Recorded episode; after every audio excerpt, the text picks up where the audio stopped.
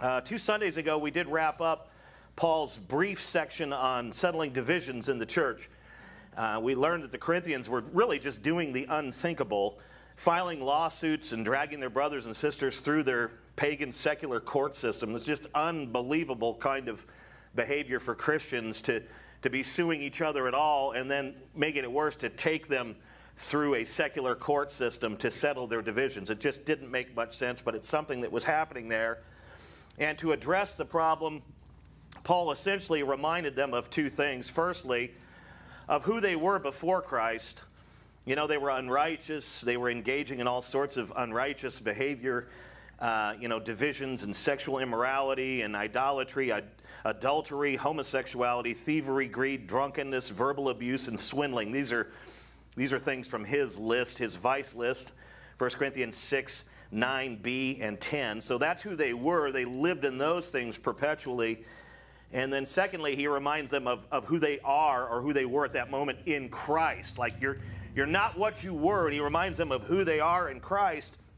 And that's the opposite of all that stuff. They're righteous because they were washed and sanctified and justified in the name of the Lord Jesus Christ and by the Spirit of God. 1 Corinthians chapter 6, verse 11. So to try to pull them out of this weird carnal mode, he shows them what they were and reminds them of what they are. And in my personal opinion, which probably isn't worth a whole lot, uh, my humble opinion, that is a really, really good way to, you know, just to help Christians understand look, that's not who you were. Because we slide back into these. That's not who you, that's who you were. And this is who you are. So I think that's a very effective way to kind of bring us back to where we should be. And that's exactly what Paul did. Um, as righteous people in Christ, these Corinthians and all Christians are to live and act righteously, and they're to put to death carnal attitudes and behaviors and divisions and sexual immorality and dispute settling in the pagan courts. And that was really the thrust of Paul's message in the previous section. In the next section, Paul closes his teaching on carnal sexuality because that's the banner or header that we've been dealing with and under. He, he kind of closes it out with an exhortation or an encouragement, and, and even with a bit of warning there. But he, what he talks about is he talks about the importance of a Christian's physical body or body, what their bodies should and should not be used for. And, and who, and, and I think more, more importantly, and we won't really touch on this much today, but next week, but it's that who their bodies actually and truly belong to, and who it is that purchased their bodies. Now, in, in America, we have such radical individualism. Everything is about the individual. It really blurs the lines and, and I think really undermines and, and puts a, a cloud or a fog over the truth. Christians are never to think of themselves as actual individuals who possess autonomy and control and uh, sovereignty over their own bodies. But in America, where it's all about radical individualism, I mean, we are told every day, we are hit with thousands of ads every day that talk about us as individuals and the importance of being an individual and expressing yourself. But Christians, on the other hand, have been bought at a high price. They do not belong to themselves, their bodies do not belong to them. Very similar in a marriage, right? When you go up and you make your vows, you're vowing that the whole of your person belongs to this person that you're marrying, and vice versa. And so when you're in a marriage, like I'm in a marriage with Rachel, I don't know how she stands it, I don't know how she handles it, because I'm a rugged individualist, but I belong to her, and this body is hers. And, and the same is true of, of her to me. And so, and it's the same thing as a Christian. Christ has purchased these bodies of ours, they belong to Him. And so, this radical, rugged individualism really is a contradiction to what we are supposed to be as Christians. We're not supposed to think of ourselves as individuals, but as members of Christ.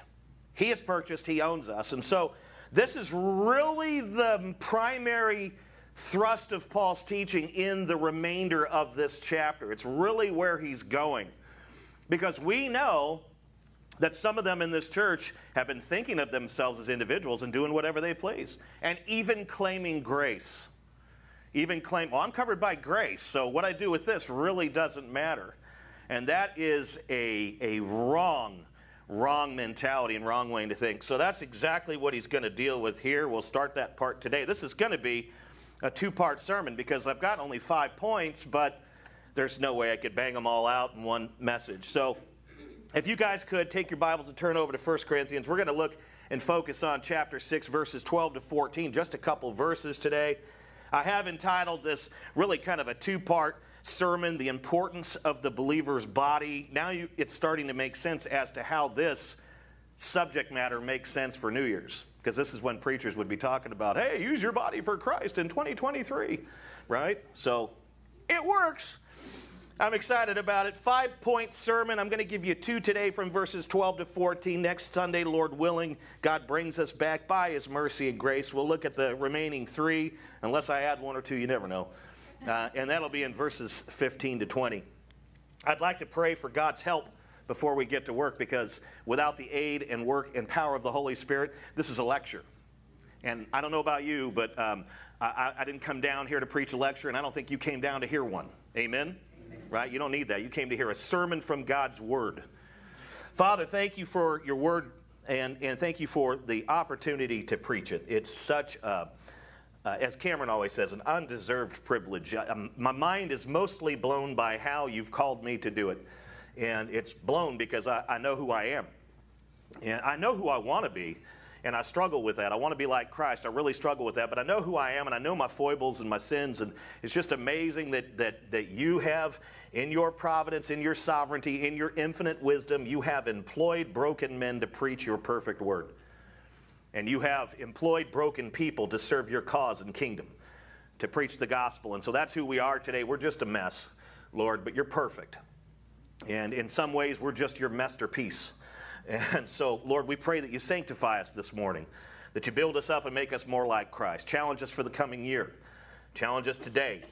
Lord, be glorified in all that is preached here today and all that is done. This is for you. It's not really just for us, it is for you. We have come to worship you.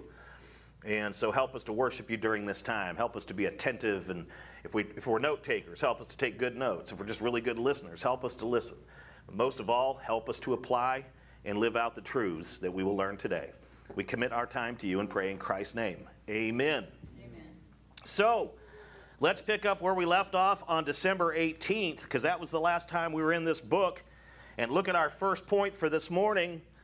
Number one, what Paul does here as he transitions in, into, this, into this next subject of the importance of the body, the first thing he does is he exposes the Corinthians or their corrupt view of Christian freedom.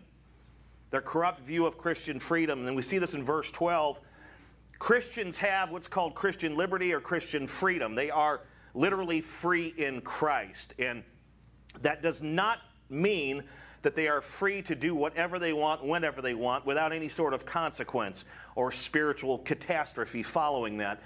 But we have indeed been freed from the penalty of the law of the law of God's law because everyone is under its condemnation. We've been freed from that. We've been freed in Christ by the blood of Christ, by the sanctifying work of the Holy Spirit. So every Christian is free and has Christian freedom. The trouble is is that sometimes we end up abusing it we don't use it for its intended purposes. And that is really the first thing that Paul deals with here. They have Christian freedom like all Christians. These Corinthians do, but their view of it's not right. It's off. It's not theologically sound. It's not entirely biblical. Verse 12, Paul says it like this All things are lawful for me, but not all things are helpful. And then he says, All things are lawful for me. He repeats it. And then he says, But I will not be dominated by anything. So the first thing that I want you to notice about this statement, I have misunderstood that statement for, for a couple decades now. The first thing that I want you to notice about verse 12 are the quotations. Look at the verse in your Bible. If your Bible does not have quotations, find a new Bible. Okay? Notice the quotation marks at the beginning and at the end of that, that that double statement. He says the same thing twice, and it begins with a quote and it ends with a quote. As in, quote, all things are lawful for me, end quote. Twice that happens in this verse. This tells us that Paul was either quoting the Corinthians directly or maybe citing or quoting a slogan that was developed by Christians early on. Paul is not saying all things are lawful for me, but not all things are helpful, or not all things are, some things can, can um, bind me up. He's not promoting the idea of all things being lawful. He is quoting them because they are under the impression that in their Christian freedom, all things are lawful. We can do whatever we want because we have the grace of God. We are covered by the blood of Jesus. We have eternal security. So, who cares if we mingle in a little sexual immorality? Who cares if we mingle in a little lying, a little cheating, a little robbery, a little adultery, a little homosexuality, a little fornication? This is the mentality that he's now attacking. I've always thought that Paul himself was saying, All things are lawful for me as a blood bought believer. He's quoting them.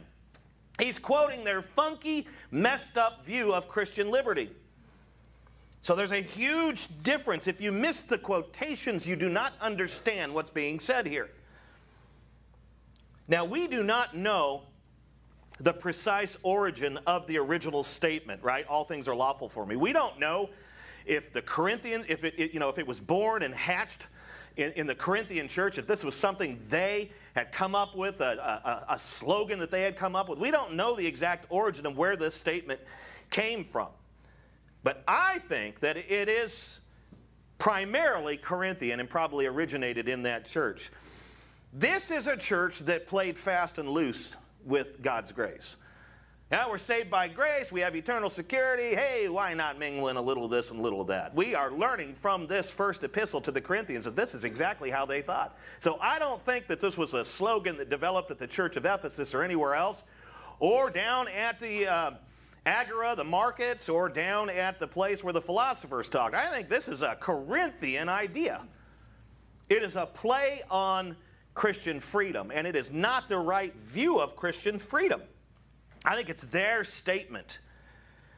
And, and, really, the thinking behind it is that all things are lawful or permissible for believers because they're not under the law of God anymore, which condemns all sorts of illicit, sinful behavior. They're not under that anymore. So, since they're under grace now instead of the law, we can do whatever we want. That's really what that statement means. When they say that, that's what they're saying. We're not under God's law, we've been liberated from that. What you need is God's law because it's going to regulate and govern how you live, but they're abandoning it here. We're under grace. Now, there is a bit of truth here. There is a bit of truth in, in the statement, all things are lawful. There's a little bit of truth there. Okay? A little bit. We, we can engage, and we do engage in, in all things in a sense good, bad, and ugly. And we don't have to, we don't have to worry about eternal security. What I'm saying is, is that if we find ourselves engaged in some sort of sin, God doesn't pull the blanket of our salvation out from underneath us. That's what I'm saying. So there's a bit of truth to it. In some ways, if you really think about the sovereignty of God in salvation and the sovereign grace of God in salvation, all things are lawful in the sense that you could engage in just about anything and not lose your salvation. So, in that regard, there's truth. Nothing can what? Separate us from the love of God in Christ Jesus our Lord. Romans 8:39. Amen? Amen. Amen. But the statement also reeks of Gnosticism and antinomianism, two heresies. In Gnosticism, the physical body is irrelevant because all physical matter is just evil and useless. The only thing that matters in Gnosticism, which is a belief that was developing at this time and is still around today, Sadly, it's around in churches. The only thing that matters in the Gnostic system is a person's spiritual life. What they do with their physical bodies is irrelevant. It doesn't matter as long as they are tethered to Christ by faith. They believe in Christ, the physical body is irrelevant. It doesn't matter what I do with it because I have faith. I'm safe. I'm protected. So I can just use my body however I want. That is Gnosticism in a nutshell. If a person has faith, they can do as they please with their bodies. Sexual immorality really doesn't matter because that's a physical act. Fornication, which is a type of sexual uh, immorality, that's sleeping with someone who's not your wife, sleeping outside of wedlock, that doesn't really matter because, hey, what matters is I have faith. My physical body doesn't matter. Adultery, cheating on your spouse, that doesn't really matter because that's a physical act. In the end, in Gnosticism, it's faith that keeps the person pure, not what they do with their physical body. And before this particular heresy, because believe me, that's a heresy. It is a heresy to think that the physical world and our physical bodies have no relevance and mean nothing. That's a, that's a, that's a heresy to even entertain that idea.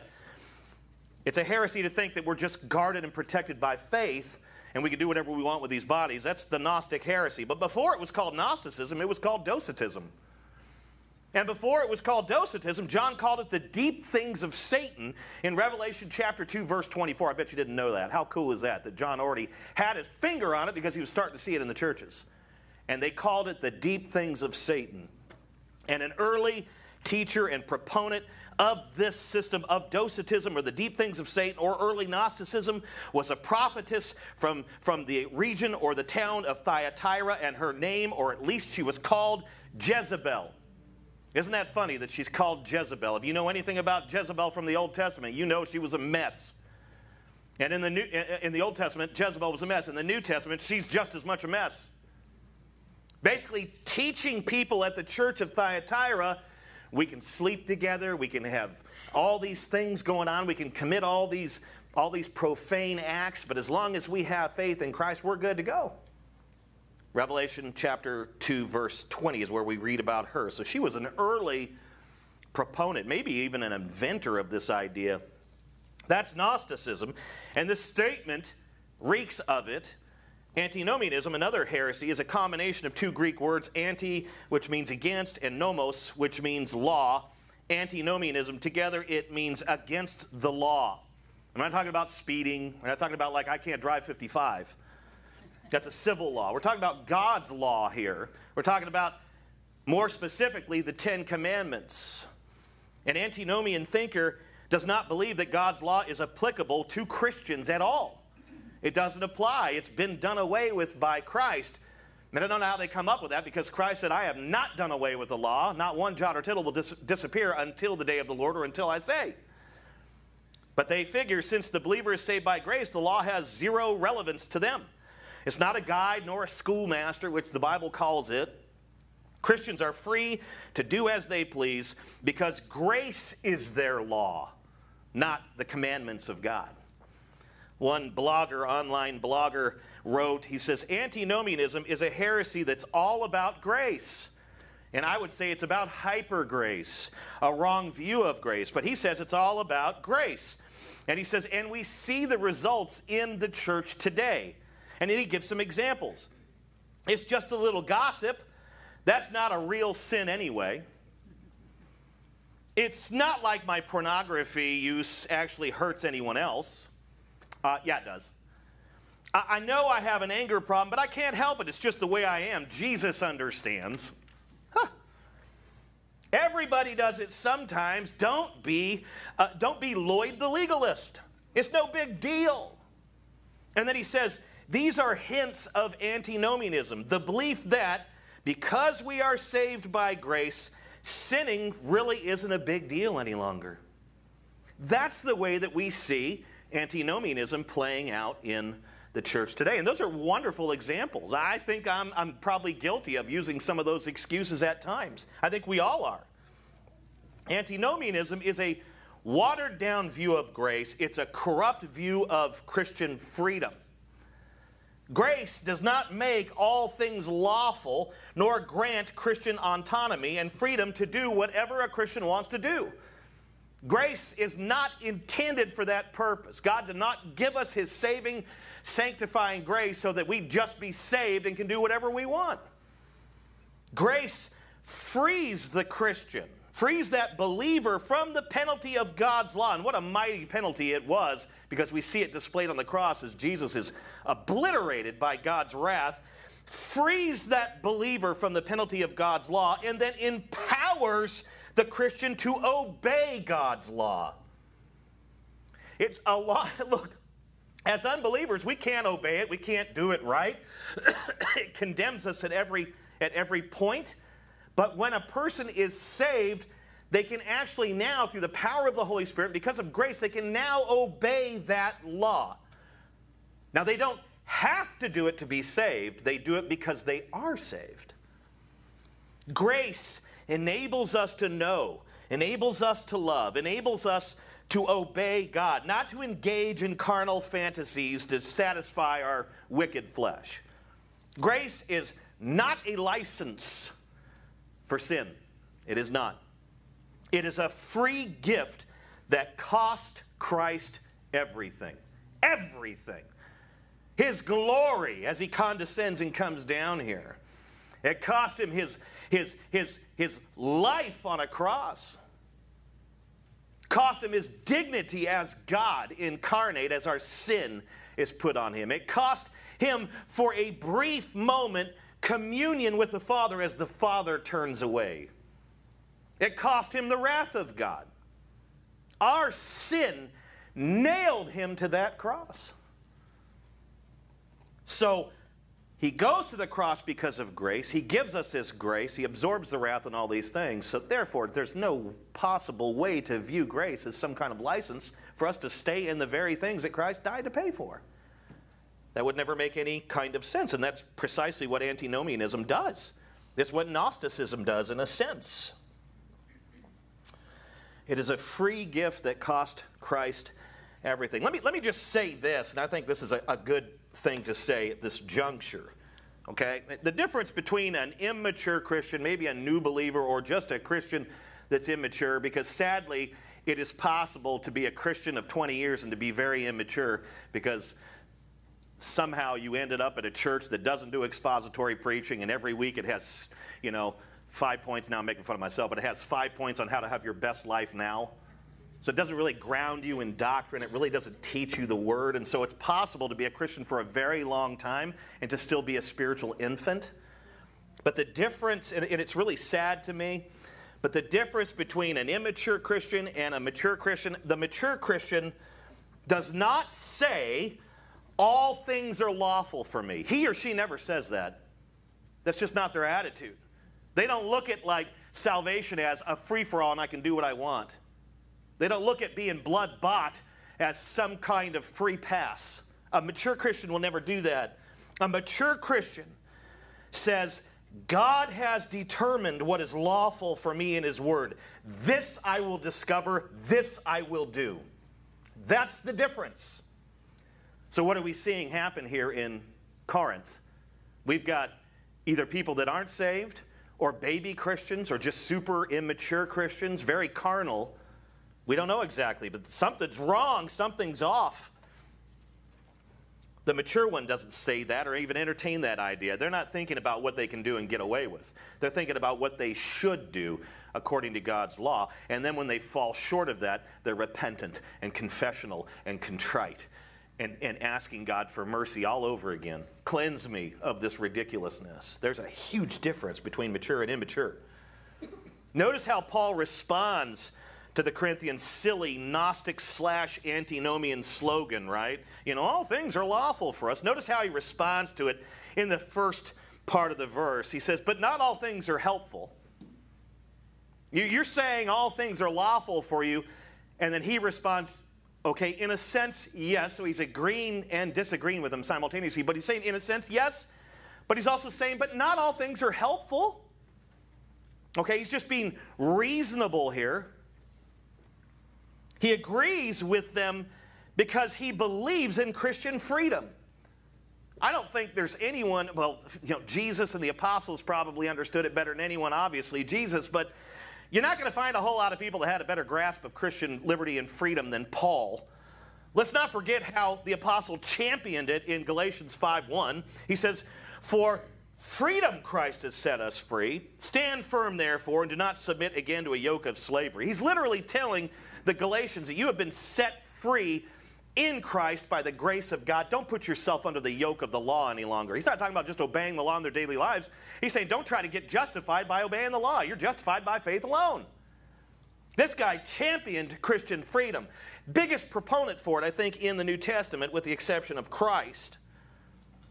So he agrees with them that all things are lawful in the sense that they have the freedom to do all things and don't have to worry about death, spiritual death. He disagrees because he knows that using Christian freedom to engage in all things is not in any way, shape, or form going to be helpful. It's not going to be helpful. I mean, there's just some things, you know, there's some things that we do and engage in that really aren't overtly sinful, right? I mean, we do a lot of things all the time. Amen? I mean, we're just always active and busy and always doing things. And, you know, and, and uh, uh, uh, as, as, as Christians and, and a great many of us in this room are maturing and all that, we're not, we're not engaging in overtly sinful things, but we're just doing a lot of things all the time. Take, for instance, hobbies. Hobbies aren't inherently sinful unless your hobby is going to the bar, getting ripped, and dancing on a table. That's not a good hobby. My hobby when I was in my late teens and early 20s was drinking. That's a sinful hobby. But hobbies aren't necessarily sinful. If your hobby becomes an obsession that distracts you from all other things, now you got an issue. But hobbies aren't inherently sinful. Leisurely expeditions, like, you know, going to Monterey is one of my favorite things to do. One of my least favorite things to do is going to Disneyland. Uh, because as I get older, my feet just cannot handle it. You know, by the time I get to small world, I have, my feet are like big worlds. They're just fat and pulsating and hurting. It was so bad one year, we went there and I had to leave Disneyland to go find a shoe place. And then my, my wife's like, see, all you want to do is just go get new shoes. I was trying to save my life. And then not thinking about how uncomfortable new shoes are. And then now walking around Disneyland with shoes that weren't broken in. Totally defeated the purpose. But I did get new shoes out of it. Rachel was right. But right, leisurely expeditions, you know, going to Monterey for a weekend with your spouse or going to Disneyland with you, that's not inherently sinful. I think there's some Christians that would argue that going to Disneyland or having anything to do with them sinful because that's a wicked company. Well, you can go to Disneyland and not sin. Maybe you might think that, well, if I give them my money, it's sinful. Well, is that, are you directly sinning by giving them your money? Not necessarily. But what I'm saying is the point is you can have hobbies, you can have leisurely trips. There's things that you can do that aren't inherently sinful. You can be a big time investor. You just want to invest all the time. You know, you, you take your money and, and you don't put it into crypto.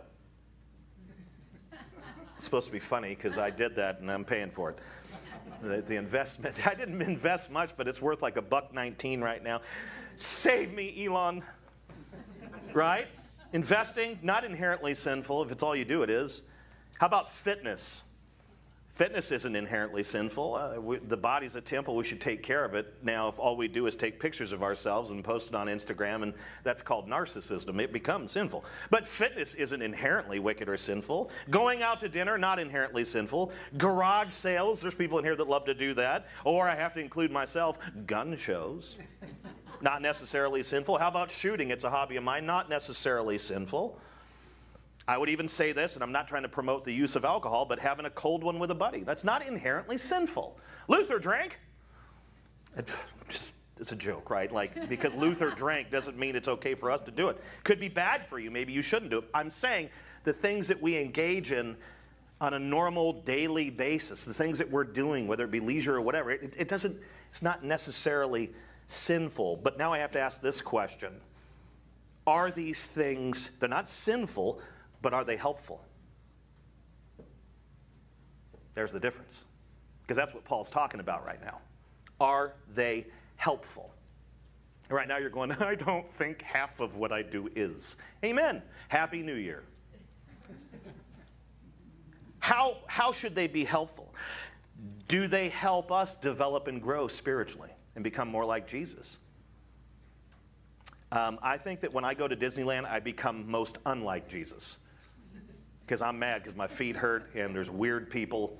And I went down there during a time of month one time that was just, it was like gay days in Anaheim. And it was like, woo, okay. Note to self don't go down there in June or whenever it was, May, I don't remember. But do the things that we do help others? Do they help us, firstly, develop in our relationship with Christ? I think a great many things that we do don't have anything to do with that. Do they help others? Are they helpful to others? Are they helpful to the church? Right? I, I think this is mostly what Paul has in mind here. You, you, can, you can engage in all things, but not everything's helpful. Are they helpful to the church? In fact, I would think, and I would say, and I'm going out on a limb, and I got to be the first one convicted here, but for the most part, the, the things that we engage in a lot of times cost money, which is money that could be invested in the ministries. So that's not helping the church for us just to spend all our money and time on ourselves and to just to do all these things. And you know, how many trips to Disneyland do we need? Every time I go down there, it's $3,500. That's money that could be given to the cause of Christ, right? Or how much time do you invest in some of these things? That's time that you could give to service unto the Lord. Just think about it like I'm not trying to hammer you. I'm just saying. Do they help others? Do they help the church? Do they help advance the cause of Christ? Do our things lend to the gospel? Are they helpful? Now you got to ask this question why is using our Christian freedom to be helpful? Because that's exactly what Paul's talking about. Why is that so important? Because Paul is making it very important here. I'll tell you why. Because we are running out of time and evil is pervasive. Ephesians 5:16. Right? The, the, the world is winding down. Christ is coming. We, we have a, a commission to be helpful. How so? By going into the world to proclaim the gospel to the whole creation. Mark 16, 15. By making disciples, baptizing them in the name of the Father, Son, and Holy Spirit, by teaching them to observe all that Christ commanded. Matthew 28, 19, and 20. Hmm. You start thinking about it like that, we are commissioned by Christ Himself, who has all authority in heaven and earth, to be helpful, primarily to the gospel. That is the main purpose of your Christian freedom, not leisure, not anything else, not investing or anything else, unless you're investing in the kingdom. Just stop and think about that. This is where Paul is at. This is the Christian's priority. You see, we have priority problems here as a church in America because we have crazy, pervasive individualism, radical individualism. It's all about us and what we're doing and how we should have a good time and feel good and all that, which doesn't jibe at all with what Scripture teaches. It is the Christian's priority to be helpful to others for the sake of Christ and his gospel. First, in our homes and then beyond. Generally speaking, we do not think of what we do, generally speaking, on a regular basis, we do not think of what we do in terms of helpfulness, do we? Not at all.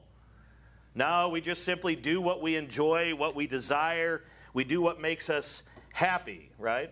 But Paul is challenging us here. He's challenging the Corinthians. He wants us to change the way that, that they and back then and we today change the way that we think and begin to use our freedom wisely by being helpful. That is a proper use of Christian freedom.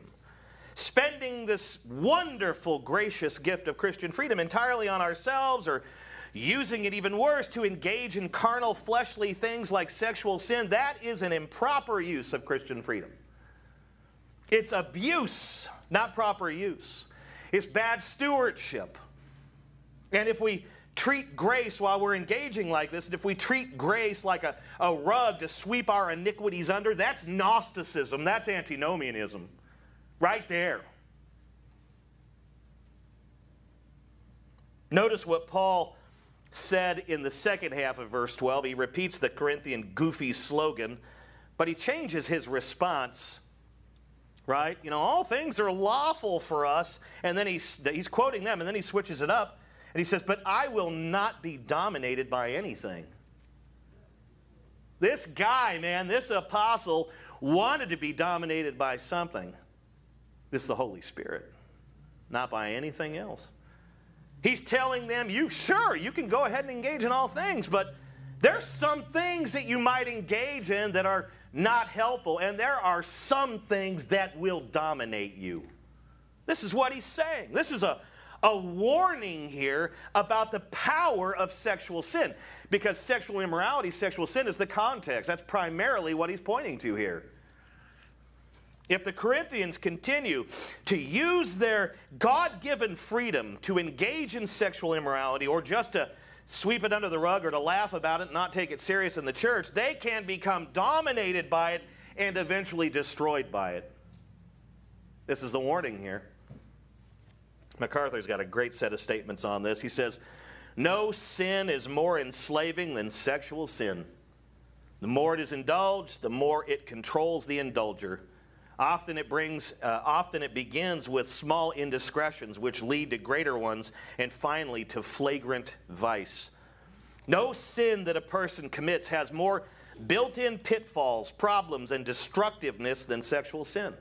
It has broken more marriages, shattered more homes, caused more heartache and disease, and destroyed more lives than alcohol and drugs combined. It causes lying, stealing, cheating, and killing, as well as bitterness hatred, slander, gossip, and unforgiveness.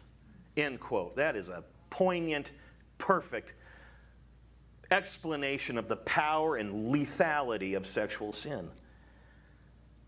If sexual sin isn't dealt with by us quickly, it will eventually dominate and destroy us or its subject. It will.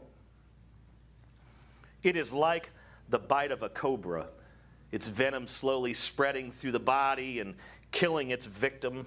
Like all sin, sexual sin, sexual immorality brings death. James 1:15.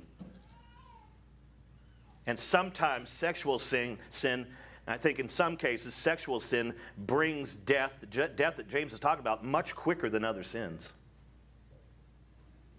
Its wage is death. Romans 6:23.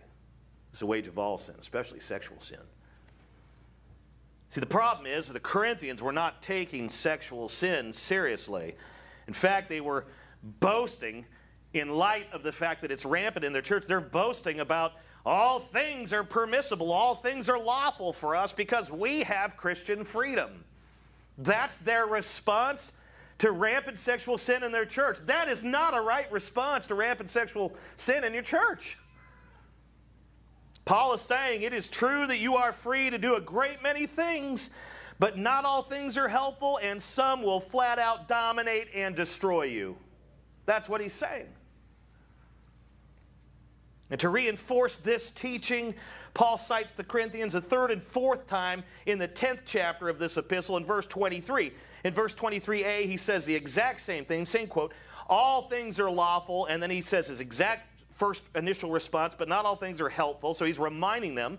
And then in the second half of verse 23, he switches it up. He says, All things are lawful. He quotes them. And then he says, But not all things build up. There are things that we do that might not be inherently sinful, but they have zero constructive value. They do not build up. What do they not build up? They do not build up the body of Christ, Ephesians 4 12. That is what Christian liberty is intended for, Christian freedom. The building up of the body, the building up of other believers, the spread of the gospel, the proclamation of the gospel. You see, in this land of freedom, we think of this radical autonomy and liberty and, and, we, and individualism. And, and, and, and we, we brought this lie with us out of the world right into the church, and it's all about us, and we can do whatever we want. Paul is saying, You are free to do a great many things, but a great many of them aren't helpful, and some of them will kill you. That's what he's teaching them right here. Now, I do not want you to misunderstand the text. I don't want you to misunderstand my interpretation of it. Okay? This is not a call to abandon all the things we enjoy and become some kind of monk in a monastery or a nun in a convent. Unless some of the things that you enjoy are sinful, get rid of them. But this is not some radical call to just to oh, I'm going into the monastic life. I don't know how I'll do it in Modesto, but I'm doing it. It's not what this is. It is a call to rethink Christian freedom and figure out how we can become more intentional with our time and more helpful toward others for Christ. That is the challenge here to you and to me. That's it. So it's not like, oh, great, after Sunday, I can't ever go to Disneyland again. No, just next time you go, I want you to take a bullhorn and start preaching the gospel. it's weird because, like, five minutes after I got on that milk carton, they threw me out of there. I didn't even see it coming. That's because you don't think. I'm just saying, Christian freedom, there is an intention behind it. Christ has made us free for Him. For Him. For Him. Not for us. For you and for me, for each other. He's, he's freed us so that we could be there for each other and build each other up. So that we could be there and, and proclaim the gospel and spread the gospel of grace. That's the purpose of our freedom. It's not so that we can just do whatever. Number two, Paul clears up their confusion concerning the stomach and sexual immorality. We see this in verses 13 to 14. This is a, an interesting, weird concept they have here. And he says it like this Food is meant for the stomach, and the stomach for food. And God will destroy both and the other. The body is not meant for sexual immorality, but for the Lord, and the Lord for the body. And then verse 14, and God raised the Lord and will also raise us up by his power. That's an interesting set of statements. I want you again to notice the quotations. The very beginning of verse 13, he is citing them. He is not teaching this about food per se. It's something that they were saying, it's something that they understood. Quote, Food is meant for the stomach and the stomach for food. End quote. He's quoting them, he's citing them. This may have been a popular saying in Corinth. It might have been not just in this church, but it might have been a pervasive saying in that sexually charged community. Perhaps it was a proverb meant to celebrate the idea that sex is really no different than eating. The stomach was made for food, and guess what? It's very Corinthian to say this. The stomach was made for food, and the body was made for sex. Hmm. It is likely that the Corinthians were using it as an analogy to justify their sexual sin. But Paul stops them short here, doesn't he? He is, in a sense, saying it is true that, that, uh, that, that the stomach and food were made for each other. That's what he's saying. But it is also true that the relationship is purely temporal. One day, when their purpose has been fulfilled, God will do away with both of them.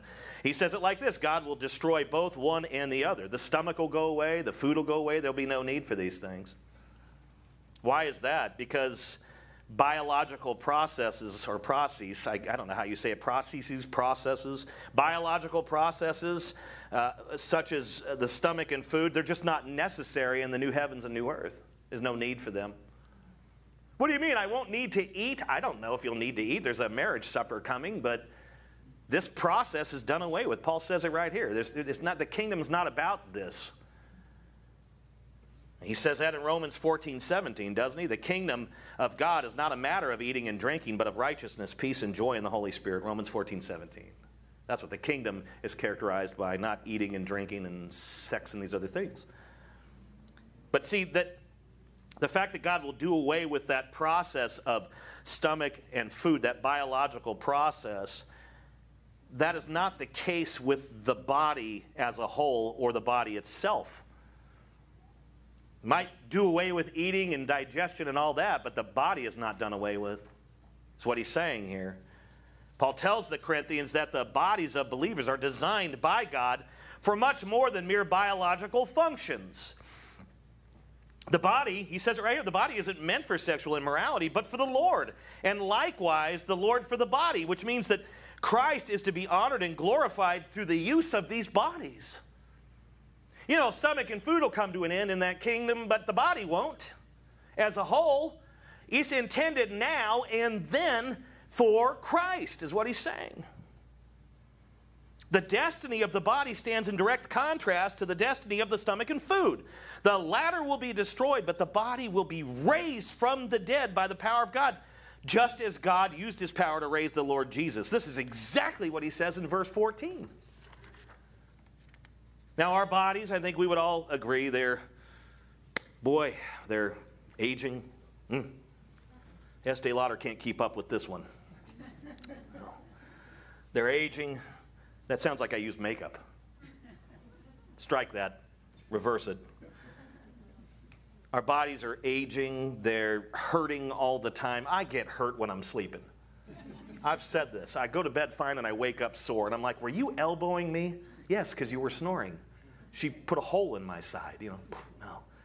But I go to bed and, and I wake up sore and hurting. Aren't you supposed to go to bed and wake up refreshed and ready for 2023? I wake up, I'm like, I don't want to go to church. I feel bad. Our bodies are aging. They're, they hurt. They're, they're, following, uh, they're falling apart. I, I don't even like looking in the mirror anymore. I, I find more hair. It's just coming out of everything. It's going to be coming out of my eyeballs at some point. I'm going to be like Cousin It. What is it with aging? And it's just the hair. It's like, uh, uh this is so funny. And it's not really gross, but kind of. But I was driving and I, and I looked in the mirror, the rearview mirror, and I, I saw this like really, really long hair like hanging down. And I was like, good Lord, how did I miss that dude? It was like going over my mouth, and, and, I, and I grabbed it, started to lift it up, and my nostrils started going up. And I was like, that's coming out of my nose. What the heck? And then I was like, bam, bam, bam, bam, bam, bam. I mean, it was horrible. And I was just like, Poof, and then my eyes were watering. You know what it's like, right? When you pluck those nose hairs.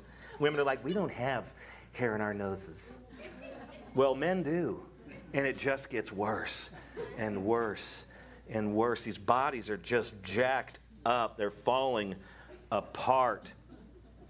But Paul's point here is that they are still insanely, incredibly important even though they don't look like they did when you were 21, they don't feel like they did. You don't feel like you did when you were, you know, 17, right, or whatever.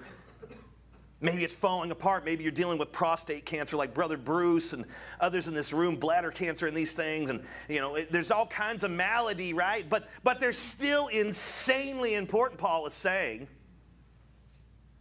I mean, he had stripes all over him from being whipped and beaten for being a man about the gospel. But his body was still super important. He understood that. You see, our bodies have a present purpose and they have a future purpose.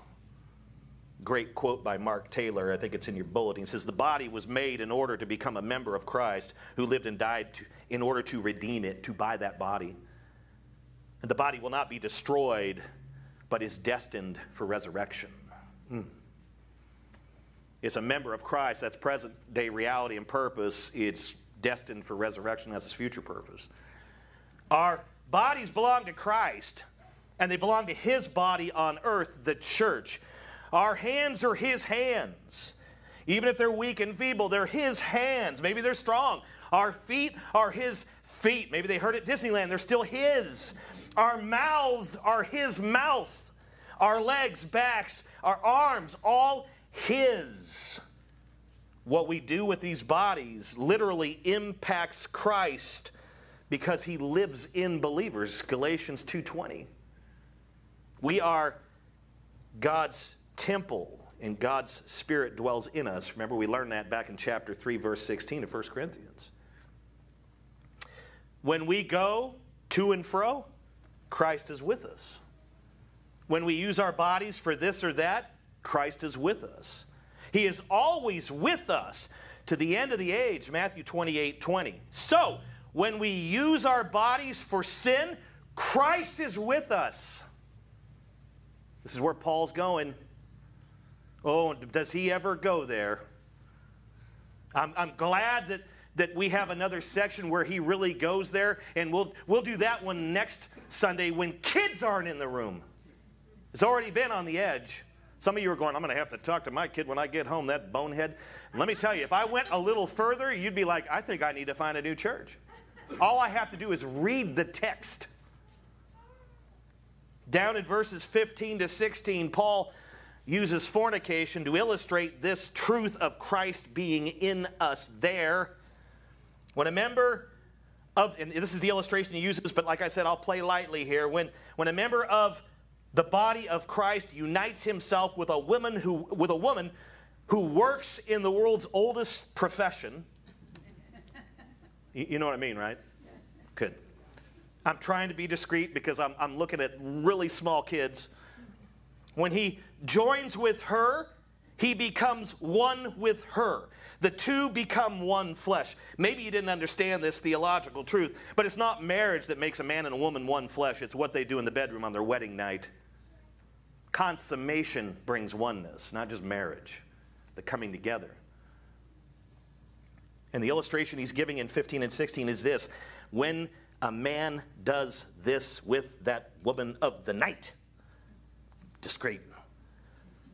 This same man is also joined to the Lord and one in spirit with him through faith. He joins himself to a woman of the night while being joined to Christ. Mm.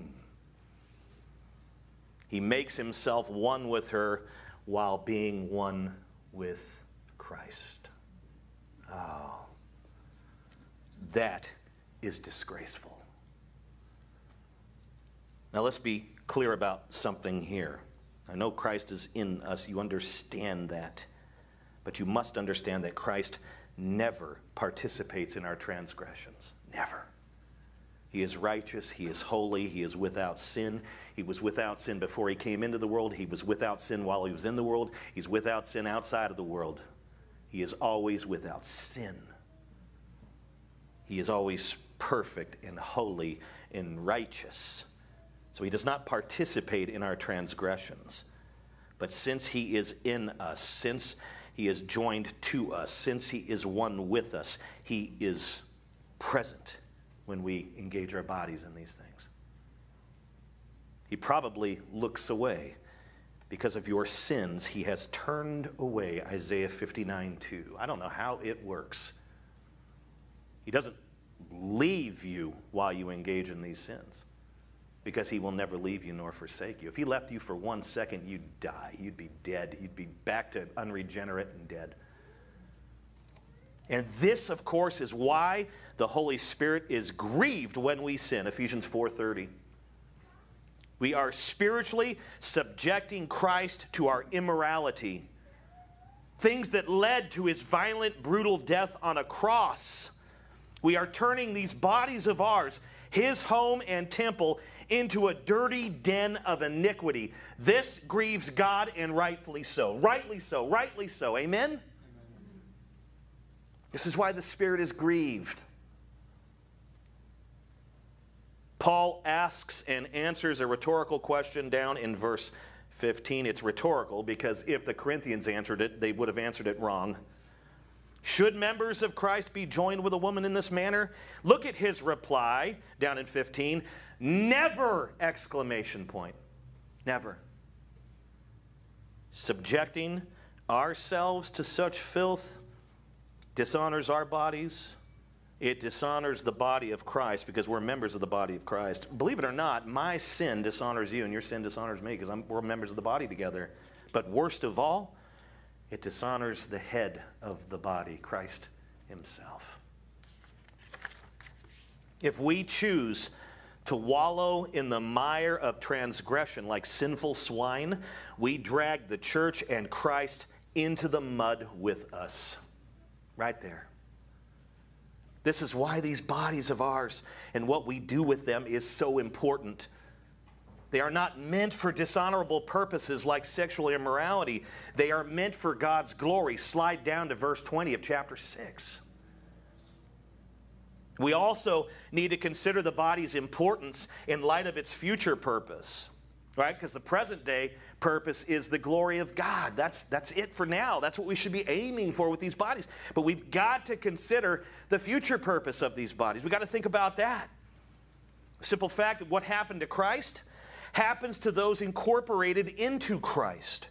Christ was raised from the dead and glorified. Amen? We celebrate this at Easter time. Christmas time, we celebrate his birth. Easter, we celebrate his death on Friday, and then on Sunday, his rising, God raising him from the dead. What happened to him happens to us. Therefore, these bodies of ours will be raised from the dead. This is exactly what he says in verse 14. God raised the Lord and will also raise us. And we need to add Romans 6 5 and Romans 8:11 for good measure. For if we have been united with him in a death like his, if we've died to ourselves, we will or we shall certainly be united with him in a resurrection like his. He died, we die with him. That's what baptism represents. He was raised, we are raised as he was raised. He was glorified, we will be glorified. Of course, in Romans 8:11, if the spirit of him who raised Jesus from the dead dwells in you, if you're a believer and you have the Holy Spirit, he who raised Christ from the dead will also give life to your mortal bodies through his spirit who dwells in you. That, my friends, is resurrection language. Hallelujah. What happened to Christ happens to those who have been put by a gracious, merciful, sovereign Father in Christ. What happened to him happens to us. He was raised, we shall be raised. These perishable bodies of ours, because boy, are they perishable, they will go down into the ground like seeds. And when Christ returns, they will be raised imperishable. 1 Corinthians 15 42, same epistle fashioned for immutable, unchanging righteousness, unchanging, unmitigated peace, eternal, everlasting joy in the kingdom of God forever and ever and ever. And they will be glorified not merely because they have been made new and perfect at the return of Christ when they're raised, but because King Jesus himself will share his glory, share his throne, share his rule with his people, you and I forever and ever. Hebrews 2:10, Revelation 3:21. We're glorified in that our bodies are made perfect, but mostly because the king shares his glory with us. You see, the present purpose of our body is to glorify God. The future purpose of our body is resurrection and glorification. These two realities are what make these bodies of ours so incredibly important and should absolutely transform and shape our view of Christian freedom. Like the Corinthians, all things are lawful for us in a sense. But as Paul wisely stated, not all things are helpful, and some things have the power to dominate. As believers, we should exhibit the same wisdom and watchfulness when pondering and practicing our freedom. Yeah, I'm covered by the grace of God. He loves me forever. Nothing can separate me from his love. Nothing will take Christ from, from me. Nothing will separate him from me. He'll never leave me nor forsake me. Therefore, there's nothing out there that I could engage in that could, that could break that up. But there are things that can harm me. There are things that aren't helpful to others and to the kingdom or to my family. Yeah, I think adultery will be really helpful to my marriage. You got to be a dummy to think like that. It's going to blow it to pieces. And I know Rachel, it will. She will blow me to pieces. There are some things that are just not going to be, you can do it, but it's not going to be helpful. And there are th- some things that you could do that, that will grab a hold of you and keep a hold of you for a long time. Substance, substances. There's people in here that know exactly what I'm talking about because they came out of that. Sexual immorality, nothing grabs a person like that. Mm. Pornography, you know, that has a grip on so many men, probably men in this room. How sad. It can get a hold of you. Pornography has the power to change the chemistry of your brain, just as substances do. Will reprogram you to only want that. Lethal. Our Christian freedom isn't for any of that stuff. We need to be very watchful and we need to, we need to, we need to use wisdom like Paul did. Sure, anything goes, but not everything's good. Some things destroy. We need to be watchful when using it. Don't use it for illicit purposes. I would simply end with this. May we use this wonderful gift of Christian freedom to be helpful to the cause of Christ, to be holy in our daily lives, bringing God glory in what we think, say, and do. Literally all things. That's 1 Corinthians 10:31.